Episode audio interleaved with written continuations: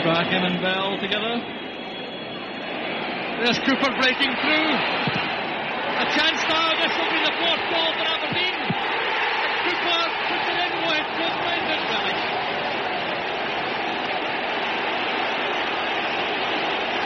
Well, suddenly it's become a rout. Of course, when things are going wrong against you, you don't get the breaks of the ball. Cooper in with Stewart. He didn't really know where the ball was, but he got the break. And as you say, it's a schoolboy's dream, being able to take your time, knowing that really all you got to do is crack it into the back of the net.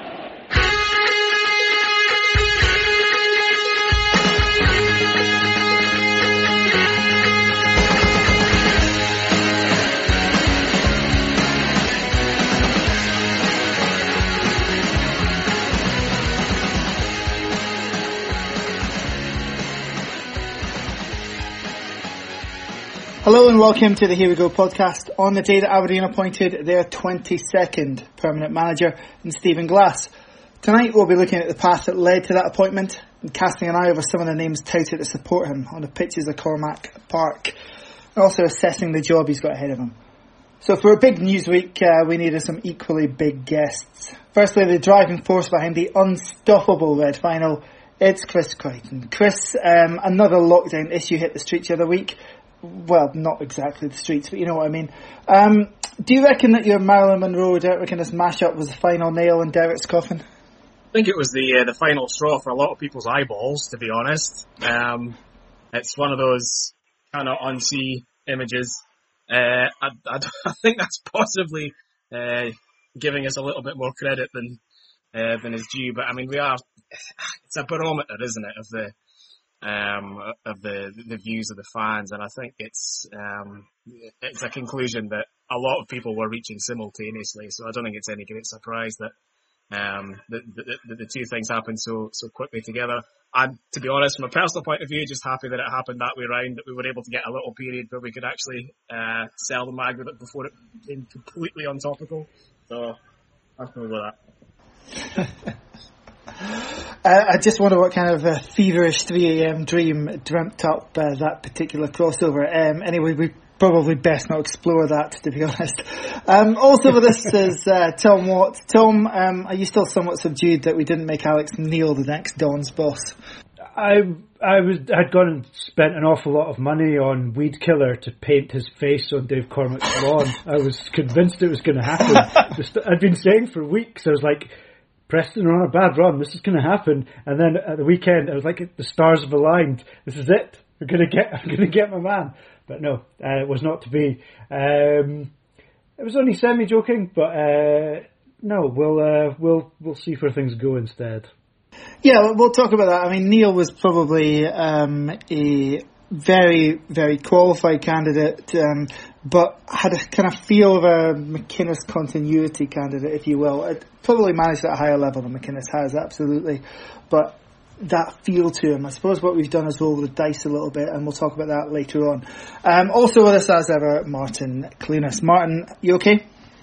Um, I'm doing good, yeah. Just um, sad it wasn't Tony. well, that win quite. PSG last week was just it was too much to lure him away. It, it, ru- it ruined it, didn't it? It ruined it for me. It can live to see another managerial appointment, I'm sure. I mean, he's only what thirty-seven or something, Tony. So I'm sure it'll be. I'm sure he'll be in the frame next time around as well. Well, in your frame at least.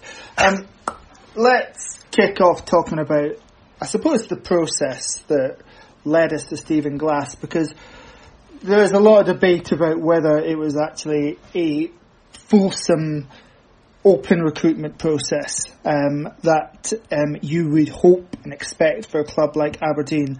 And Dave Cormack's certainly gone on record today making clear that in his eyes it was. Um, so hundreds of applicants for the job. I think any sort of remotely noteworthy football club receives that these days for a, for an opening. Now we're down to, to we believe half a dozen interviews last week. And Cormack today spoke about a clear criteria for who we are looking for. Um, and again, in his uh, interview that's just gone live uh, on the club page, when we looked at that criteria, it was very clear that the candidates that fitted our profile were the emerging ones. And something that's coming out that Shaun Maloney got an interview, and, and maybe not some of the renowned SPFL names, your Jim Goodwins and so on, Tom. It never seemed to to be the case that uh, experienced old head was going to be in the frame. Yeah, it did seem very much like like uh, Dave Cormack had an idea of what he wanted, and I think the the positive side of the process for me was we didn't cast the net out and just whoever you know whoever flung their name in the hat and whoever, whoever was the most most high profile or or flavour of the month for whatever reason. Um, we didn't go in that direction, which is something that we've had problems with before. Um, it was obvious.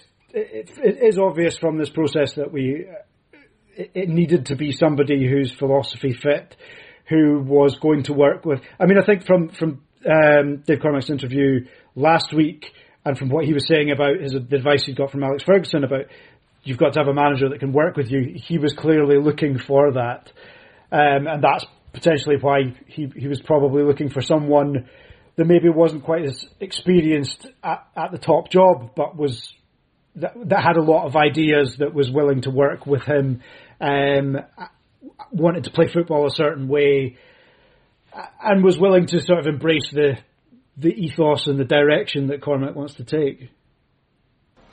Chris, um, I was minded to look at that whole football strategy document that came out last summer as, as merely a sort of marketing exercise to sell season tickets in, in club DNA. But but really, looking at it in hindsight, it, it becomes clear that within that you have the job specification for any next manager, head coach, whatever that was going to follow Derek McInnes.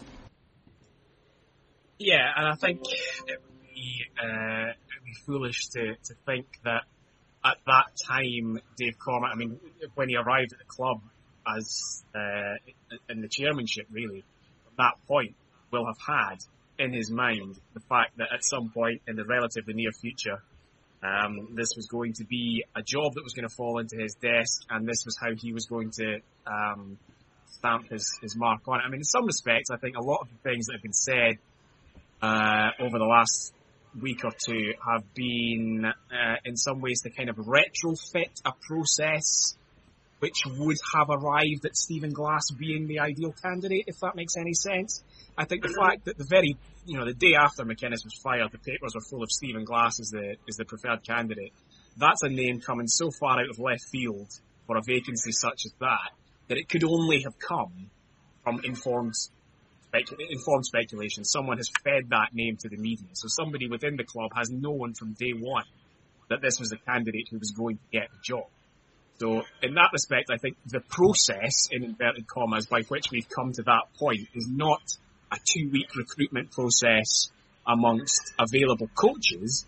The process by which we've arrived at that point is the process by which was formerly Aberdeen Football Club PLC with Stewart Milne as its chairman became what is now essentially a part of a wider sporting organisation with people who have in both camps.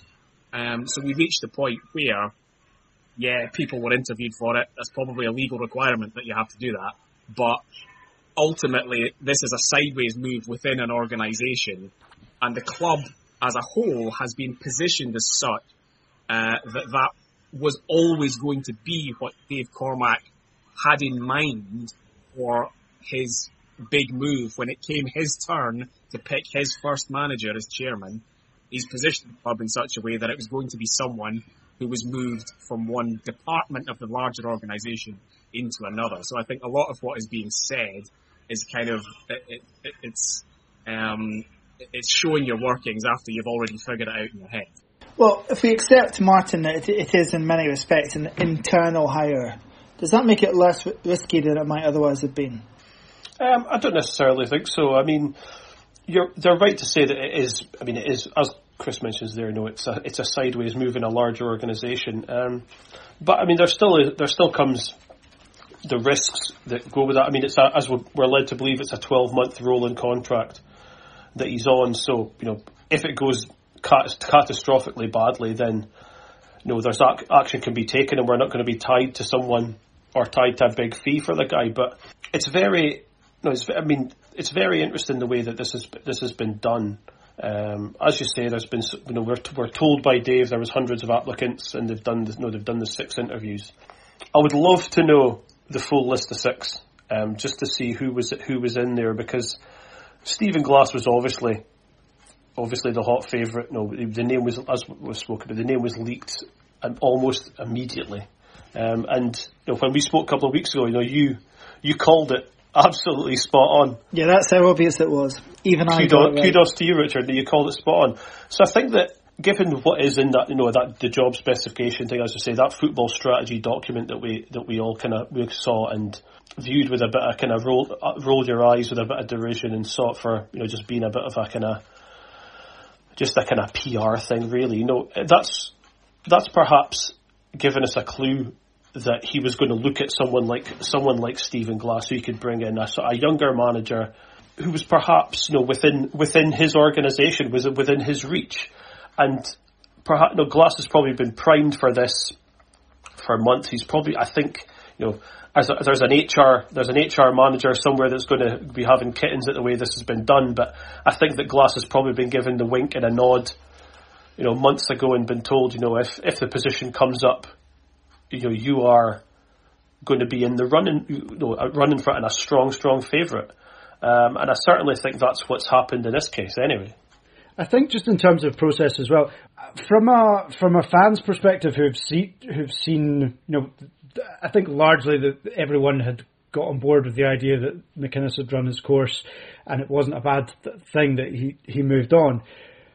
But I think it it has been weird. The way this has been handled has been weird. Like it, it wasn't just that Stephen Glass was rumoured; his two assistants were rumoured as well. That that is not somebody knows a little something who's whispered something to someone. That is somebody knows an awful lot and has told somebody an awful lot. And I think it, a little frustrating that even as recently as last week, when uh, Dave Cormack did his did his uh, Q and A last week, he obviously reads Twitter. You know, he, he made reference to the fact, you know, nobody's self isolating in a hotel in Aberdeen. They were. I mean, they were. I, don't really understand why a week ago you play down the prospect of there being an imminent an imminent appointment amongst the clear favourite. I mean, bookies had stopped taking bets on it for it then to just go the way that the the you know to go the way that it, it seemed to be going in the first place. So whether it's a masterstroke or not, I, I mean, I, I understand that from the perspective of keeping it all within one organisation and being able to take advantage of the strategic partnership with Atlanta might rely on the fact there's a lot more goodwill than there has been previously. But I don't, I don't feel like the process cast the net especially wide. So, Chris, is it acceptable for a club with 118 years history, you know, a big name in Scottish terms, a relatively known name in UK terms, is it acceptable for just for us just to be a cog in a larger sporting organisation? It's unfortunate. Uh, I can't say it's something that um, that I'm terribly excited by. I mean, I think we when things like this happen to, I mean, Hearts is a really great example. When uh, when Hearts basically became whatever they became under Vladimir Romanov, they were some kind of satellite in in a really odd, wider chain. Um, I think we all kind of laughed at it a bit and thought, how on earth can you find yourself in a situation like that? But this is how you find yourself in a situation like that, step by step. Uh, and as happened with them, what you had is, in the first instance, a chairman who wasn't particularly popular, um, an investor who came in with a, vision, a strategy, and uh, with investment partners uh, to put some cash into the bank account.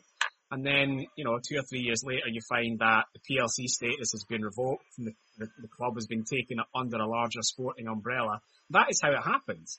Um, that's not necessarily to say that it's it's going to end in the same way that that ended. Of course, I suspect it's not because that was a very extreme set of circumstances and a very extreme set of individuals.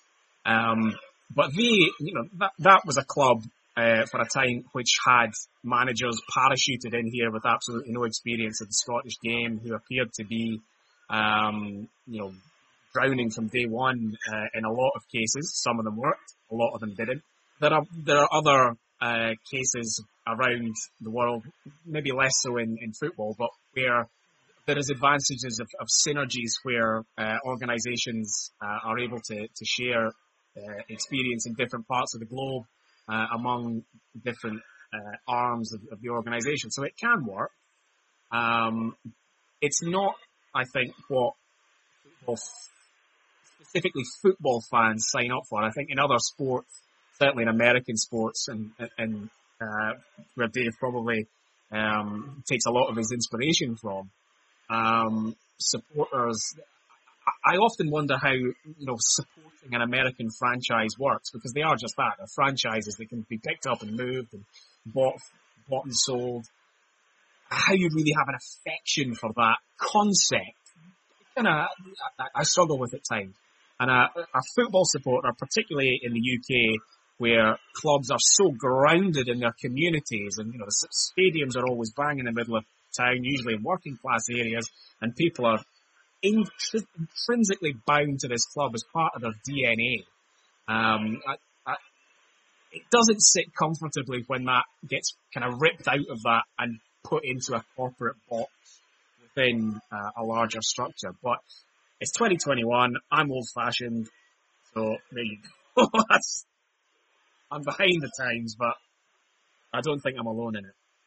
Yeah, I get the I get the sense looking from the outside that um, the the typical American sports fan, American MLS fan is is it, it's entertainment, whereas with us that relationship's deeper, weirder, um, much more damaging to us, obviously. Um, but uh, but yeah, it, it, goes it goes beyond that. Living and breathing the football club, I, I, I don't quite see it with regards to certainly soccer in the US. Um, but that might just be looking from the outside as opposed to as opposed to a fact of life over there.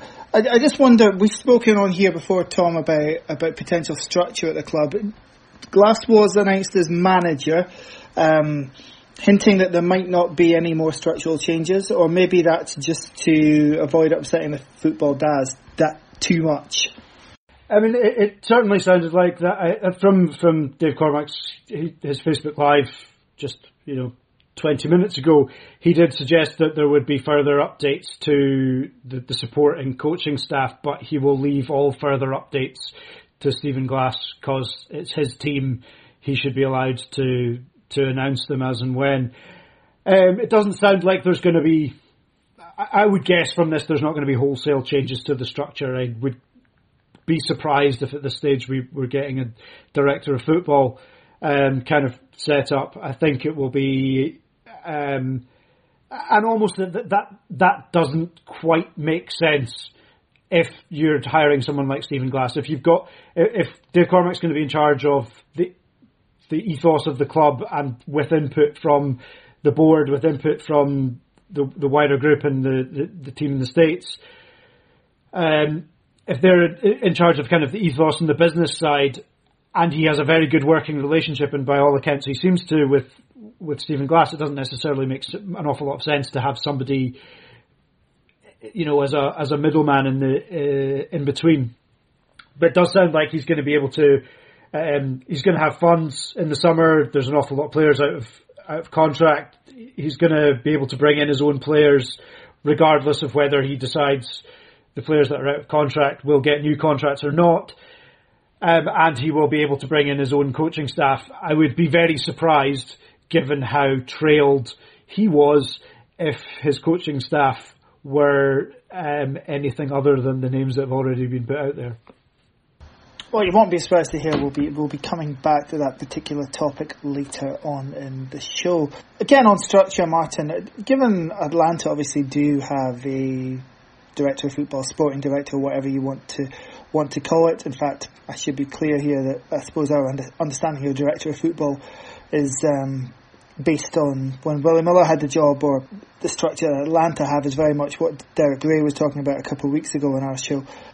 Does that does that not surprise you that we are not trying to mimic their structure, given that you know that football strategy document definitely mimics the way that they set out their football strategy, and obviously we are now taking a coach from Atlanta.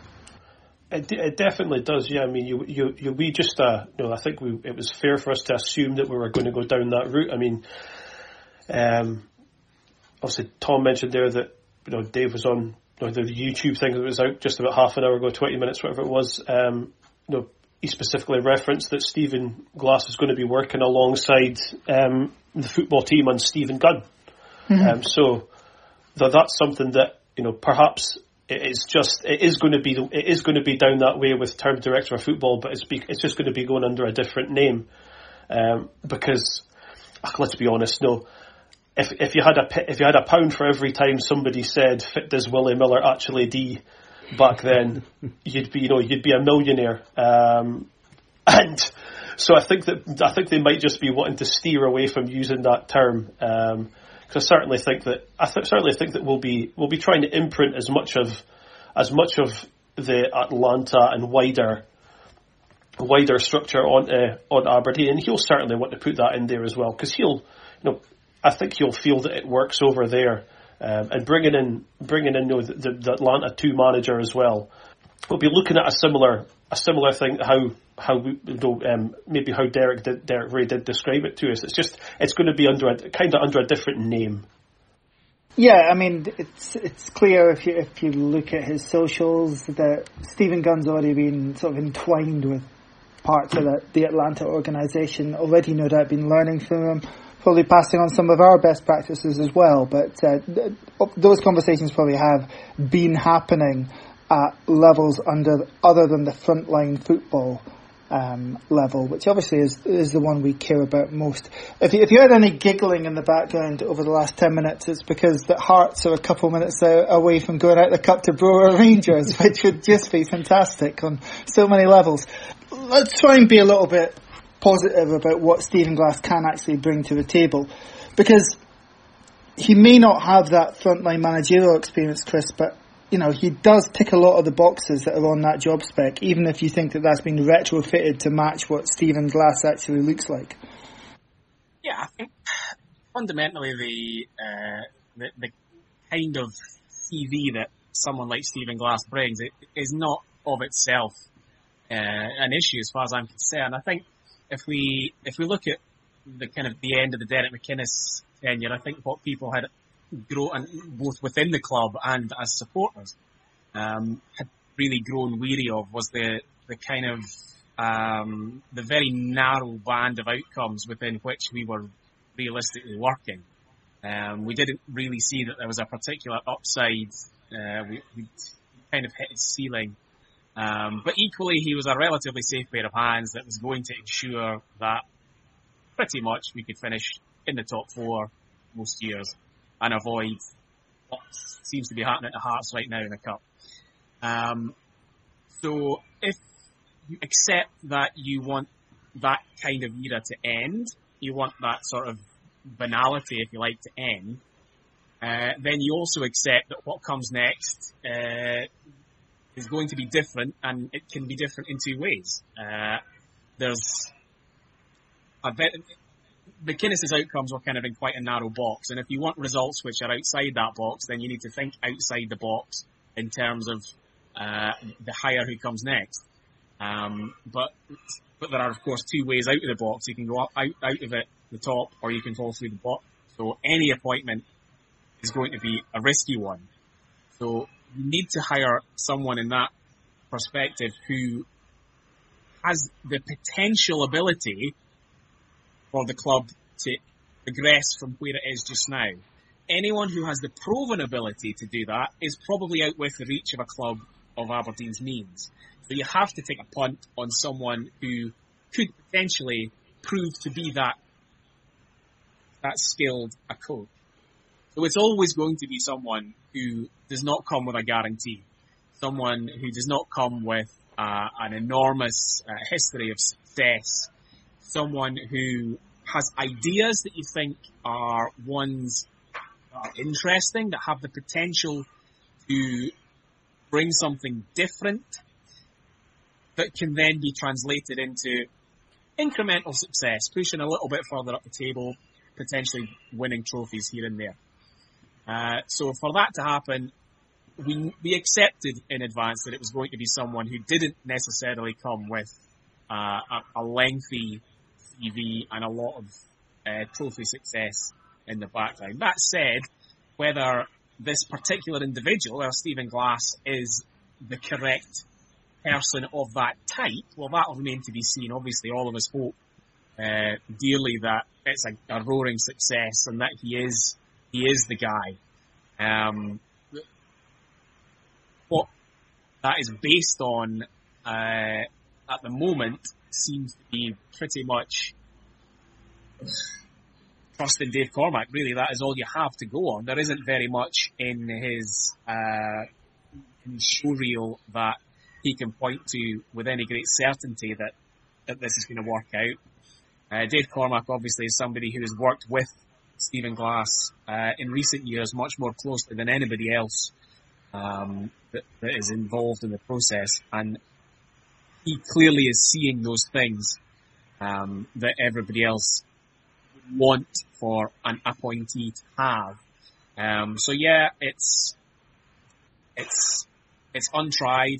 It's something different. It needed to be something different, um, and only time will tell whether it is different in the right direction. Well, you know, one thing's for sure, Tom. Um, I think you know, on the back of that uh, interview we had with Jason Longshore a couple of weeks ago about about Stephen's time at Atlanta too, and about how the focus there isn't on results. Uh, there were a few comments along the lines of, "Well, you know, there's the manager that isn't judged on results, so you know, how how's he going to be aware of the expectations?" But I mean, this is a guy who played at Pittodrie, who grew up in Scottish football. He knows exactly what the expectations here are. I think so. I mean, I, I don't have any. I have no reservations about Stephen Glass from the point of view of him understanding what it means to the city, understanding what it means to w- to win games. I think you know that he's he's made the point of saying he wants to be. He, he parroted Cormack's line about wanting to have a team that goes to Glasgow and believes they'll win. Um, I don't have any reservations whatsoever about him understanding there is a world of difference between blooding young players that may potentially make the the step up at MLS and understanding that you know two out of every three weeks we're going to expect to win and uh, we're going to expect to win an awful lot more than we have recently. Um, I have a lot of reservations about. I mean, we've touched on the process. I think if anybody, if anybody can hand on heart it's it's the unknowns that that are, that worry me. I, I think we the, the only advantage that we have over the, the, from the last few years from from looking for a new manager off the back of McInnes, where we've had a a, a very good set of years to at least uh, you know a, a, not a tragic set of years when we've we're in a relatively stable position is we we've got a bit more luxury in who that successor is personally, I would not have rolled the dice quite as much as we seem to have rolled the dice. I, I, I think there were other people I would have felt more comfortable with because there was less unknowns about them. I don't think you can read much into the handful of games that uh, Glass took over from uh, from De Boer at Atlanta. I think he speaks very well about football. He's played at a very high level. He was involved in a very good Newcastle team. He's obviously got very, an awful lot of good contacts. But at the moment, all we've got to base it on is what he's saying. There's not, you know, if there was any other, you know, if it had been Shaun Maloney, for example, you could have said, well, you know, he, we, we know who he's worked with. We know, like, he's literally worked with the best players in the world. Um, yeah, but the idea that working with better quality players makes you a better coach is, is surely nonsense. It, it, but it is, but while you've got nothing to go on, and you're basing your you're basing your hunch on. I mean, he he also speaks well about football. He also, for me, he ticked the same boxes as as Glass did. Other than the fact he obviously, uh, the, for me, and why I'm so. Why I am not thrilled with this is there are so many unknowns. I don't like there. There, there seems like there's so much that could go wrong, and it is not a. I understand why we've got to roll the dice, I, and I would I would love it if this comes back to bite me because I'd love to be wrong on it. It, it is a very big job and a and a big rebuild, and what I've seen and heard so far hasn't hasn't given me confidence. Confidence will come back very quickly if results come and and he his teams play as well as he speaks But I, I'm nervous. That's your Hearts out, by the way. I'm minded that uh, the last time they were in our position of needing a new manager, they went and paid money for Robbie Neilson. Um, this weird attraction to the former player. Martin, I guess the the point distilled about Derek McInnes is he didn't maybe have a very high ceiling, but he certainly had a high floor in terms of his Aberdeen performance. I, I think there were candidates out there, your Alex Neils, your Jim Goodwins, who, who could definitely have replicated what uh, a lot of what Derek McInnes could bring to the table at Aberdeen. Do you are you excited by the fact that we've rolled the dice even a little bit? I am, yeah. I mean, I, th- I said I said a few weeks ago in here, and I've been pretty I've been pretty vocal that the last thing I wanted was one of these names, you know, these Scottish football names that kind of go, goes round the houses. Um, you know, we, you know, we, we joked about um, someone like Steven Pressley applying. Um, you know, maybe he was one of the six just so they could know they could say, well, we did interview somebody, but it was always going to be a no. Um, that that certainly someone like that certainly wouldn't surprise me. But no, I am ex- I am excited because you know, look, we know we know what McKin- Derek McInnes achieved, and you know the you know, the last couple of seasons, apart from you know, the, the, the fourth places weren't good enough, but you know we're looking at you know, the the target is third, the target is finals and getting to them and winning them. The target is getting into Europe and getting further than we've been getting. That I think those targets will still be there. Um, those will be those will probably still be the, the exact same targets, but they're going to want they now want you know what goes what comes out of that football strategy document with you know younger you know, more younger homegrown players know, attacking football, exciting football, because it's they they want people getting excited about the team. They want people coming into the grounds. You know, dare I say, they want people buying DNA packages and things like that. And that's that's the sort of thing that'll that'll do that. Where if people are excited by the football, they'll want to spend money on it. Um, I'm just I'm just excited because I think you know I can understand why people have been a bit negative because. Um, you know, I mean, I read I read a couple of things today where people have compared this to a sort of a, a, young manager like an Ian Cathro kind of thing, which I don't necessarily agree with. I don't think was right at all. Um, I think that we've got a guy who has got a, a, a proper relationship with, with our club. Um, and through the Atlanta link, you know, will will be will be more than aware, and has, like you say, he speaks well. He'll he spoke well about, you know, how he's been watching the games and how he watches the team, uh, and how he watches a lot of a lot of Scottish football. And that's something that, you know, will hopefully stand him in good stead so he knows what to expect. You know, he'll know all the things. He won't need to be kind of briefed very much on, on some of the teams and what you need to do it, you know, at Hamilton or St Mirren or St Johnstone or whatever. I think this is, I think it is an, it is an exciting um, an exciting prospect of what comes. Yes, people are going to be a little bit unhappy because it isn't the glamour name that perhaps we were hoping for. I do think that had it been maybe Robinson or Jim Goodwin or something, it would have probably just been more of the same. Um, and, and, as you say, a continuance of what we saw under Derek McInnes. Yeah, potentially with a with a decreasing return. Um, so moving on from Stephen Glass, it was very briefed very early on the sort of names he'd be looking to add to his backroom team. Um, one of them is Allan Russell, who's been working as strikers coach for the English national team. Uh, Scott, who previously played at Kilmarnock amongst many, many other clubs in what was a bit of a journeyman career. This is the uncontroversial one, Tom, isn't it? This is something which I would have liked to have seen Derek McInnes add to add to his uh, coaching staff because uh, truly it's uh, an area of the park we need freshened up in.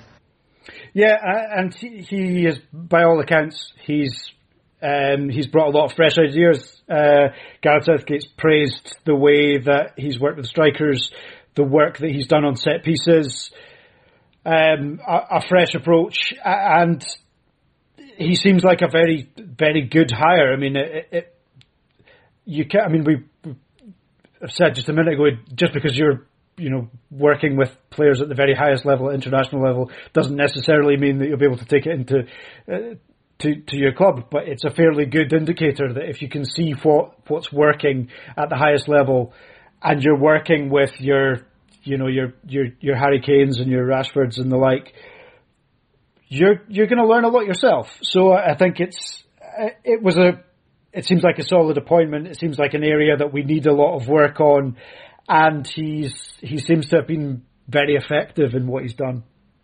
And a proper specialist coach for that area as well, which seems to me a little bit overdue. I mean, you know, we've had goalkeeping coaches as part of the infrastructure of football coaching for a long time in this country, but uh, it seems to have taken a little bit longer for the specialism to, to work its way to other parts of the team. Um, so if Allan Russell's, as I say, the uncon- uh, uncontroversial appointment, um, the other one, um, Scott Brown. So there's two facets to this, I suppose, Martin. Um, I'm coming at you first because I, am waiting for the um, sort of nuclear reaction that Chris is going to give us, which I'm just marking my run we're up. building up to. Courtney Ambrose back on the uh, back in the edge of the uh, pitch. Um, as a player, what do you think he can still bring? Do you think he can still bring anything to a team that has aspirations towards the top end of the table? Honestly, I don't think he can. Um, you know, and I, didn't watch. I didn't watch the game on Sunday. I watched some of the high, I watched the highlights, um, and apparently he was man of the match. Um, everything I read um, basically implies that that was just him, an excuse to get him out and get an interview out of him. Um, but we, I've, you know, I've said for a couple of seasons now that he, he has been, he looks finished. Um, he certainly isn't good enough for them. Uh, I don't think he's good enough for us um, in terms of as a player.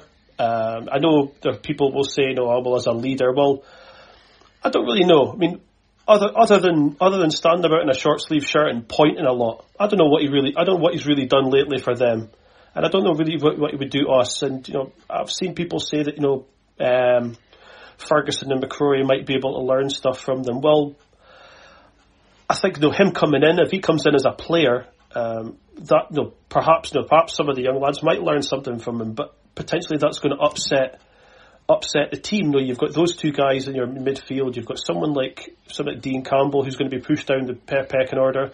You've got no. dare I say, God forbid that you know if Funso Ojo comes back, where's it, that's him? For, no, he's further down if we can't get rid of him. Now bringing in this guy who I don't think has it at for a team that wants to be at the very least third in the in the Scottish Premier League. I don't think he's got the he's got the ability for that. And as a player, it's it would be an absolute no for me. Tom, um, Martin is notoriously blinkered on these things. Is any of what he is saying fair from someone who might have watched more Scottish football than just Aberdeen over the past 12 months? I think an awful lot of it's fair. I mean, do, do I think Scott Brown still has something to give at the top level? Yes. Um, has he had some very good games over the last 18 months? Yeah. I mean, this time last year, he was leading Celtic to you know strolling it through to to, to another league title. Um, had they managed him better, had he not played 60 games a season for the last 10 years, then he would still have an awful lot more in the tank. Do I, you know, it, it, is he capable at, at, the level that we might want next season? I would say, yeah, he probably is if he's not playing every single week. The difficulty is, and I have two two playing difficulties before we even get on to the moral one. The the playing difficulty is if he is coming, he is going to want to play every week. He's not coming. If he wanted to be a bit part player, he'd sign another contract at Celtic. He'd come on, you know, for cameos. He'd uh, he'd he'd play the, the you know the midweeks against Hamilton and and you know Ross County. So he's obviously coming as a player and as a, this force in the dressing room. If, however, he is coming as a player, and the strategy is to develop young players at, at Pittodrie, and this is where where I wholeheartedly agree, we have three of the best young Scottish central midfielders in the country at the moment in McCrorie, Ferguson, and Dean Campbell, who was one of the few bright spots from uh, spots from the weekend. Not to mention you know, Dylan McGeouch if he ever gets fit. Uh, who certainly last season was winning rave reviews and is still young enough that if he gets another contract could could make an impression. It's the one area of the team which we don't really need a, a huge amount of a, a you know we, we we don't need a huge amount of surgery do I think he is significant? I don't think he's significantly better than anything that we've got. I think there's a fair argument that he's not even as good as we've got. Do I think he could do a job? Do I think that he, as a player, could be uh, uh, you know, a force over the course of the season, absolutely. But I don't see how it fits with the strategy. I don't see what it brings. You know, I, I think we would be better sorted. You know, we'd be better suited um, looking elsewhere uh, if we're going to bring in a player on a, on presumably what will be an awful lot of money, and he will want to play every week. Okay, so that's a fairly rounded view on him as a as a player, and you know what he can bring on that side. The coaching side, I suppose we we don't know anything about. A bit like Stephen Glass in many respects, but what about him as a as a human, and specifically as the former Celtic skipper that uh, blindly backed Tonev um, against Shay Logan when uh, he was accused of making racist comments to him, Chris? Yes. right. I'm going to be as calm and rational about this as possible because that's the only way you can you can pos- properly put an argument across. I'm going to start like this. Here's some things that this is not about. It's not about the fact that he's coming from Celtic. Okay, couldn't care less. Not about the fact that he was swaggering about acting the big man in a Celtic midfield. We've got Barry Robson on our staff who also did that, and everyone's perfectly happy with that. Don't care. It's not about the fact that he was and remains presumably feeling nasty on the pitch. You know what? Fine. Plenty of people who were like that as players have gone on to be excellent coaches, sometimes specifically because of that part of their nature. Not about that. It's not about jealousy. It's not about the fact that he was part of a Celtic team that hoovered up all these trophies in competitions that my team were playing in. Garbage. Anyone who thinks has got anything to do with that is reducing it, is putting that up as a straw man argument because they know that what it's actually about, they're on the wrong end of. Listen, anyone comes to my club with a massive CV of success, of knowing what it takes to win matches. Do I want my team to win on a Saturday? Of course I do. If somebody comes into my team's building and is able to put even 1% on top of their chances to win a game on a Saturday, I'm here for that, okay? This is what it's about. In 2014, a player in the Celtic team made a racist remark on the pitch to a player of my Aberdeen team. He was found guilty of it by an independent tribunal and was given a seven game suspension for it. After that had happened, Scott Brown and other people from the Celtic organisation, including Ronny Deila, came out and said these words specifically, we know he didn't say it.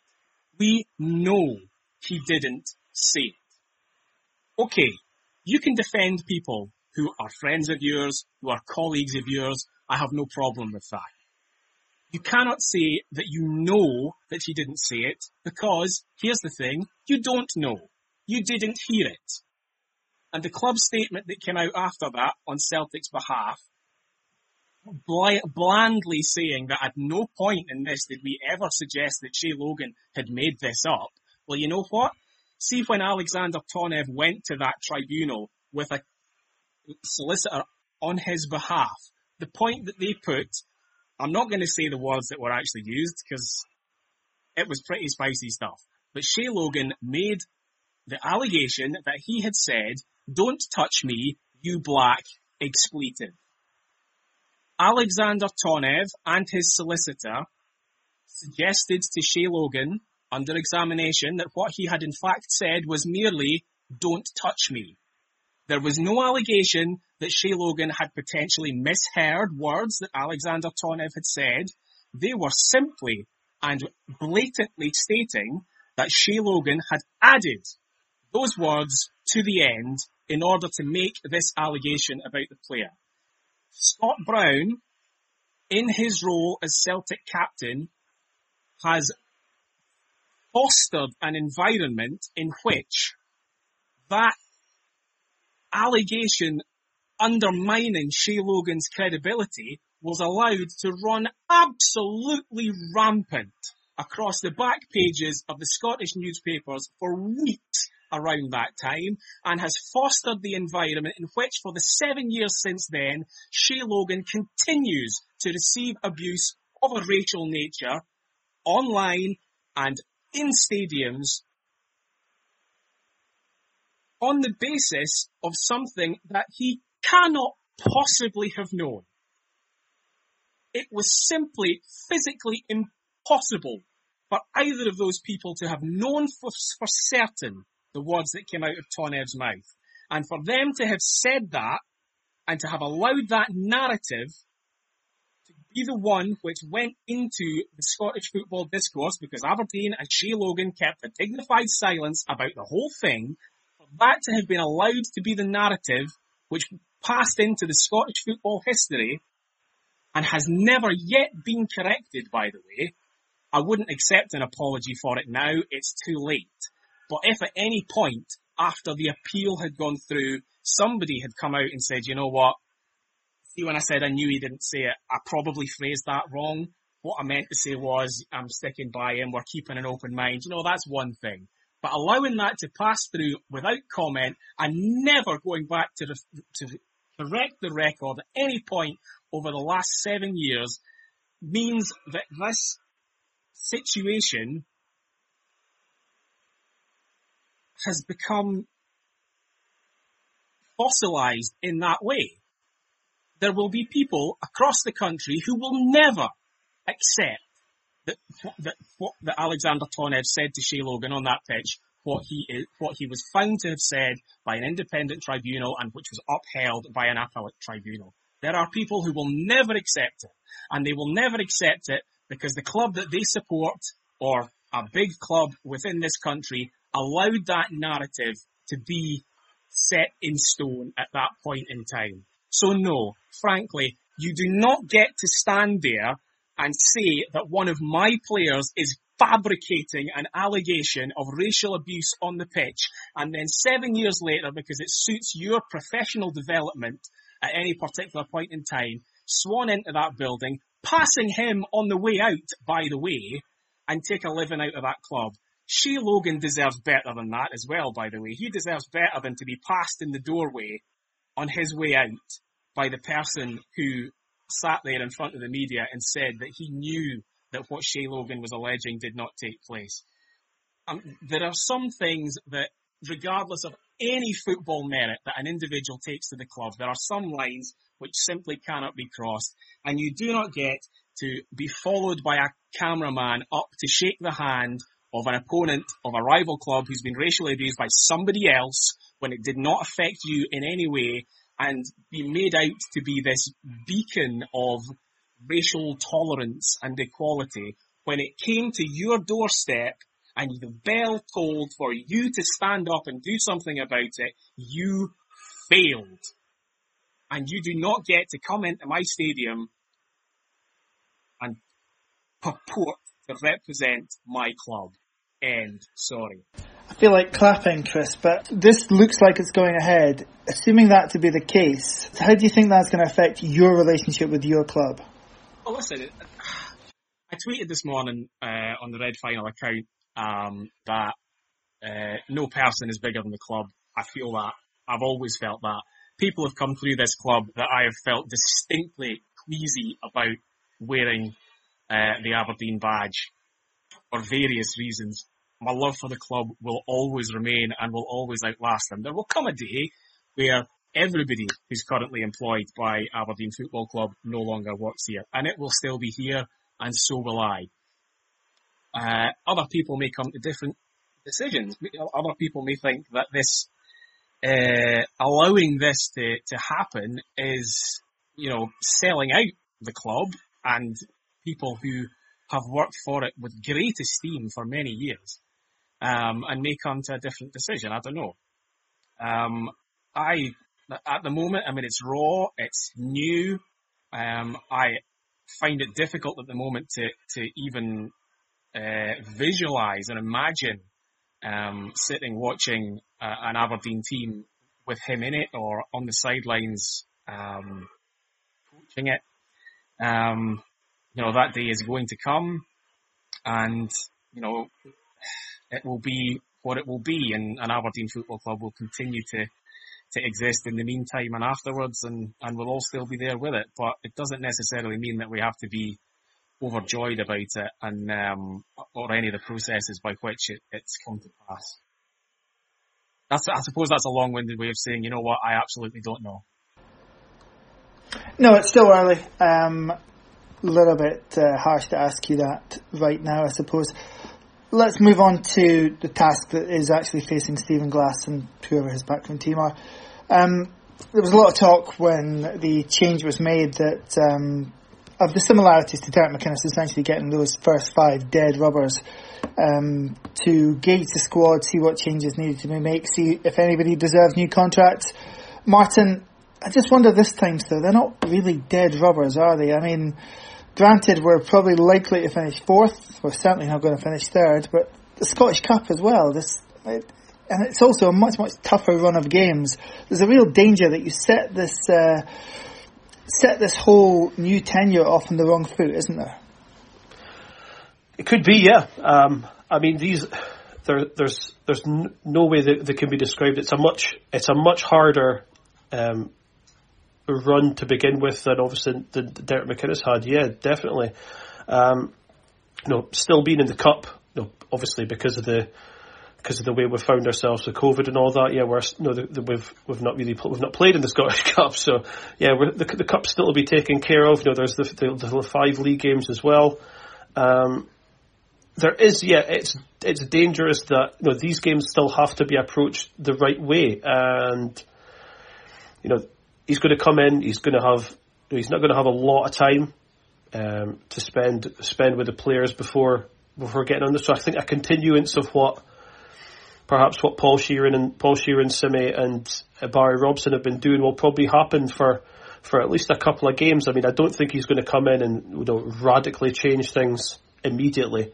I think that's probably something for the summer, but um, we've, I've said it so many times on here. we ha- no, you have to finish fourth at minimum.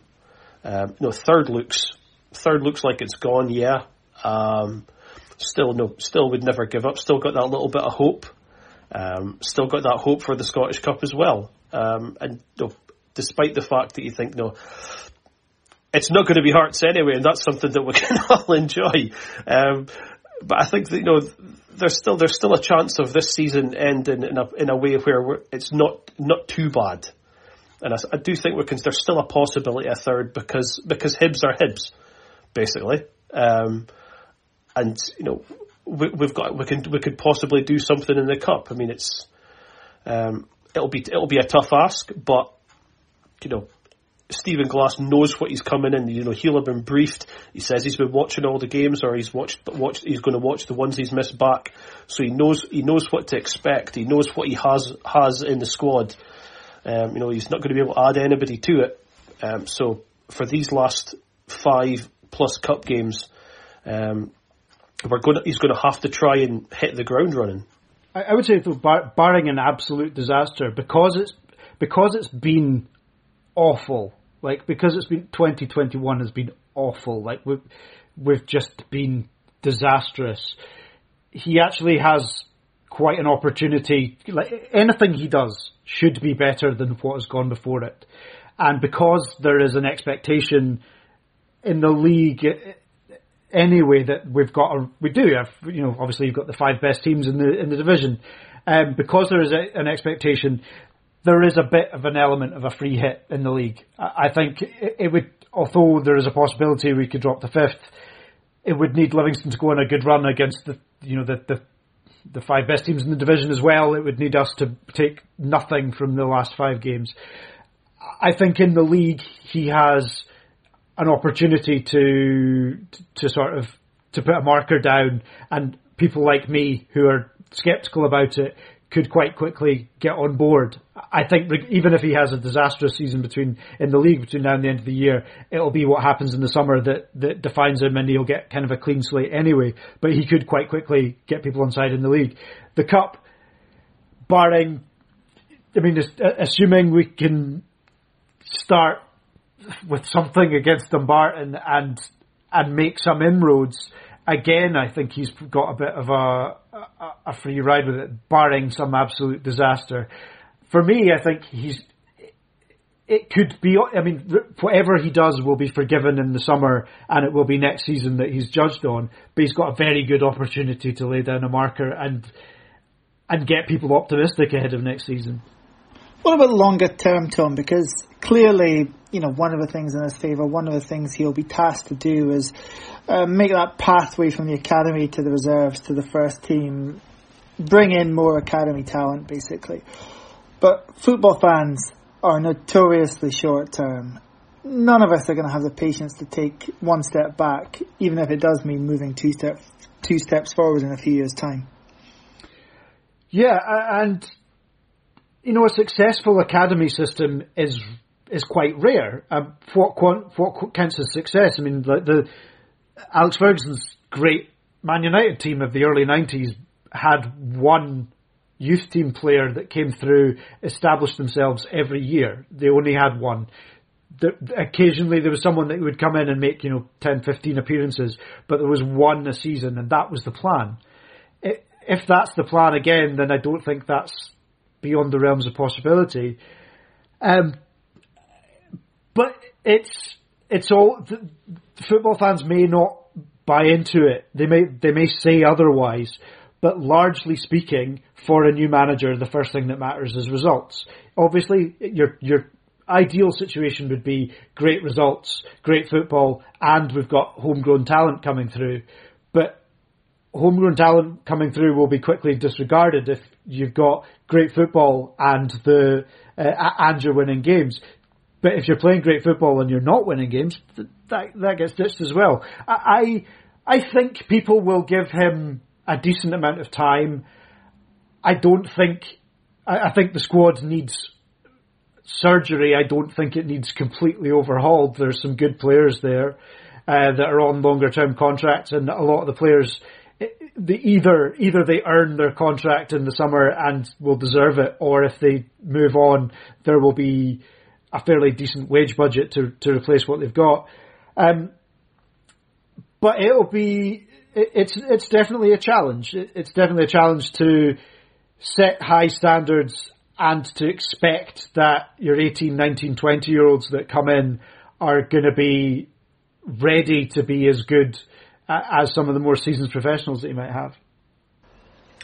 Uh, Stephen, in his interview on Red TV this evening, um, Chris spoke about having the right senior players in the squad. Uh, looking at who's signed up beyond the end of the season, in terms of actual senior members. You've got Andy Considine, Jonny Hayes, and, and Joe Lewis. They seem to me ups and downs, obviously, in terms of their form, but but I think that there'd be general agreement that they have the right stuff to kind of influence the, the sort of next uh, generation.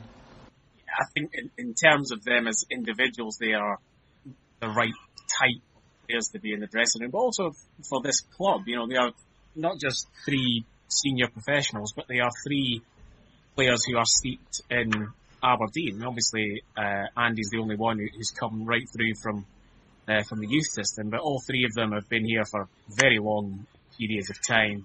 Um, I think both Jonny and Joe have made over 200 appearances for the first team. I think, um, you know, they are fundamentally uh, recognised as, as Aberdeen players, and I think that's what you want to have. Um, but definitely from a, kind of philosophical point of view, they cover a lot of bases. Really, I think um, you know Andy is the the one with the the big lifetime attachment to the team and the area. Uh, Joe is someone who's, who's come from uh, promising early career in England and, and ended up um, finding his, his home here, which I think is probably a, a player type that um, we've exploited quite a lot of late and are probably going to be looking at again. And um, and Jonny is is is a very different type of individual. He's the kind of character that all dressing rooms need. Um, I don't think anyone who has ever worked with Jonny Hayes doesn't like him. He's they're all they will all be very important individuals um, within the dressing room, and I expect that probably all three of them will will be very important within the actual eleven on the pitch as well. Um, obviously, it takes a lot more than those three um, to make a successful team, and it also hinges on those players retaining their high levels. I think possibly Jonny shaded a bit as the season's gone on, and we've probably seen more errors than we would expect out of Joe Lewis in the course of the season as well. Um, so it's it's incumbent upon all of those players to, to retain their own levels to make sure that they continue to be an important part of the team on, on their own merits. Um, but on the assumption that that does occur, that decent cornerstone to be going forward with. Well, it's a fresh start, um, one which we haven't had at Ipswich for eight years, so there's definitely a lot of intrigue around it. See how it pans out. That's all we can do. Um, it's a managerial appointment with not a lot of backstory in order to judge where it might go, where it might end up. But we wish Stephen Glass all the best. Richard, can I can I second that? I want to specifically say that because I know a lot of this has been negative, and specifically a lot of what I've said has been quite negative. But I really wish Stephen Glass every success in the world. I love Stephen Glass as a player. He's a great player for Aberdeen and did us a great service. And it's a bit unfortunate that his return to the club has kind of been uh, shrouded a wee bit by the negativity about it because under any other circumstance, having somebody who is that significant uh, a player for our club returning um, to to our building again would, would be something to be celebrated. So uh, I think we should we should give him a good old fashioned pat on the back. All right, and um, by the time things get going for him properly in August, maybe, just maybe, uh, we'll be back in the stands to greet him, uh, and I don't think any of us can wait for that uh, day to happen. Um, tonight, my thanks to Martin Clunas. Martin, thank you. Thank you very much, Richard. To Tom, who's still pining for Alex Neil. I'm over it. Thanks very much. Thank you, Tom, and uh, to Chris, bristling with righteous anger. Ah, yeah, that's a bit the size of it. Uh, we'll be back uh, with you next week. Uh, until then, come on, you Reds.